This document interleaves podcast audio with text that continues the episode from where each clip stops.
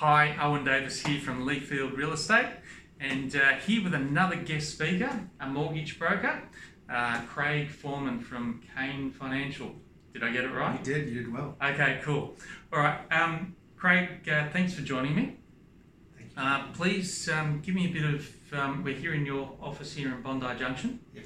Uh, give me a bit of a background of yourself, um, your experience as a mortgage broker with working with investors, and if you're happy to share anything, any personal experience with investing as well. Great, thanks. Uh, great to be here, and thank you for the opportunity to chat to you. Look, I've been uh, in banking, I guess, for 20 odd years, which is Right. why the grey hair is certainly real.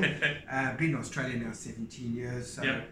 uh, I've done my time in South Africa as well as London, and now obviously Australia. Uh, a banker by trade initially for Yep. a couple of years, and actually now a broker for nearly 16 years. Okay, so great. experience in this game. Uh, established Kane Financial now eight years ago Yeah. um, here in Bondi. Um, we've now got six staff. Great. Um, we've got a couple of loan writers, processors, and obviously a marketing team as well. Okay. Um, Is it mainly sort of investors or owner occupiers Yeah, that you yeah. deal with, or, or probably just uh, upgraders and investors, Okay, absolutely. So the first home buyer market has not been overly aggressive of late, although we are seeing a lot of them coming back. especially with these prices in the eastern suburbs? Eastern suburbs, absolutely right. So, you know, a lot of our clientele are in the eastern suburbs and Yep. probably the North Shore, inner west, but a lot of the investment stuff is actually happening into states as well. Okay. Uh, any particular states or? Uh, a lot happening in Queensland, and we're Yep. starting to see a bit happening in places like Geelong and Adelaide, which uh, right. is a bit Okay. interest to me as well. Yeah, a few people have started to mention Adelaide. Mm, mm. Um, not not totally convinced myself Yeah, yet, but yeah. yeah. You know, to me, it's all about population and, and infrastructure spend, and I, you know, I'm hearing there's a lot of money going into Adelaide, yeah. but the people, you know, I'm hearing there's not necessarily enough people yet. But Yeah. maybe they're driving more people down to Adelaide, you know.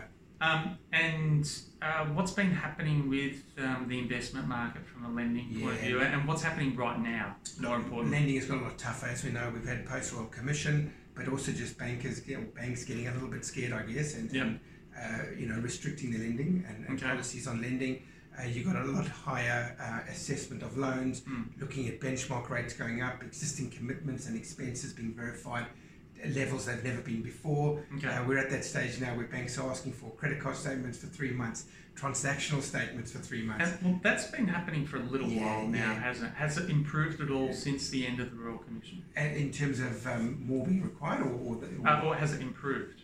Has what? you Uh, mean? uh, has the situation improved for, for borrowers Oh. in terms of all those extra requirements? Look, I think uh, the bottom line is you'll get a deal through, but it just takes longer to get a deal through. Yeah. So I think the answer is if you are, I wouldn't say squeaky clean, but if Yeah. you actually ha- you know have kept your affairs in order, Yeah. you'll get the loan through. But it's just taken two or three times longer to get the loan through. Okay. Um, and of course, borrowers are not able to probably borrow as much as they did Yes. or wanted to in the old days because banks have got more prudent on on I guess benchmark rates and, and levels of debt.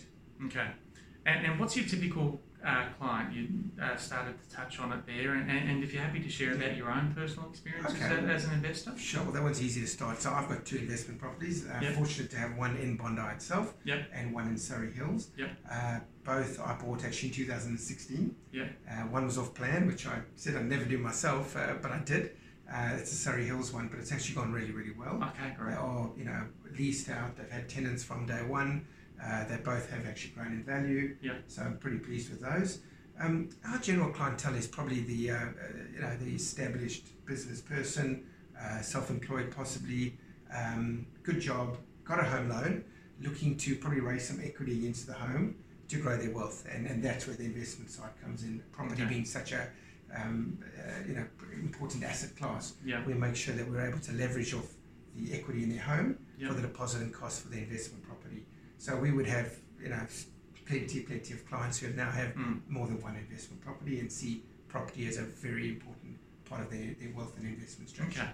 And has the um, has the market picked up in terms of activity um, a, a bit more um, this year so Yes, far? absolutely. I mean, we're the last actually few months. absolutely we're actually Okay. as busy as I've been for probably the last three or four years. Okay. So we're seeing a lot of people. I think prices have come back to a point where you know investors are certainly happy to get back in now because they don't have the threat of foreign uh, buyers or investors in the market. Mm. Um, and we're also seeing first home owners now coming slightly back into the market because again the competition is less and also the price points are a little bit more achievable. Okay. All right.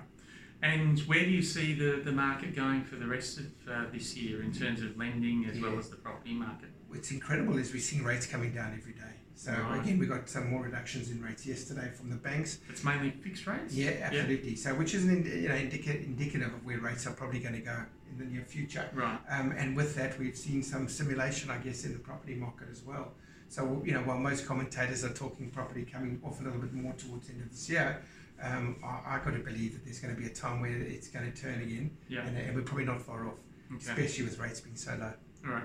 Any advice for um, uh, people trying to get into the property market, um, especially as an investor? You know, what, what's what, what have you seen? Um, you know, uh, with your whole experience, Yeah. uh, as well as what's with what's happening at the moment. What what can, Yeah. what should they do? You know, the bottom line is just when I say keep yourself clean, I mean that. You know, make sure that your current commitments are up to date, especially your current home loan, um, because usually the investor has probably got a home loan as well. Yeah. But if he doesn't, as I said, make sure all other commitments, your credit cards are up to date, your personal loans, you're making your rent payments.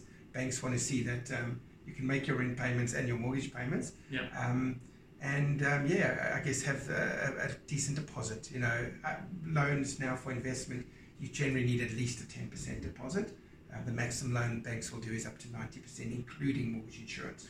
So either equity in your current property to leverage and use, or cash. That would be my tips. Okay. Right. Well, um, uh, thanks for joining me today, Craig, and um, thanks for being a guest. Um, and if, anyone's, um, uh, whoever's listening to this on our podcast, or if you're seeing this on, a- on any of our platforms, please reach out to us with any questions um, or um, any ideas for future topics that you'd like to see. So um, thanks for joining us. See Thank ya. you. Thanks.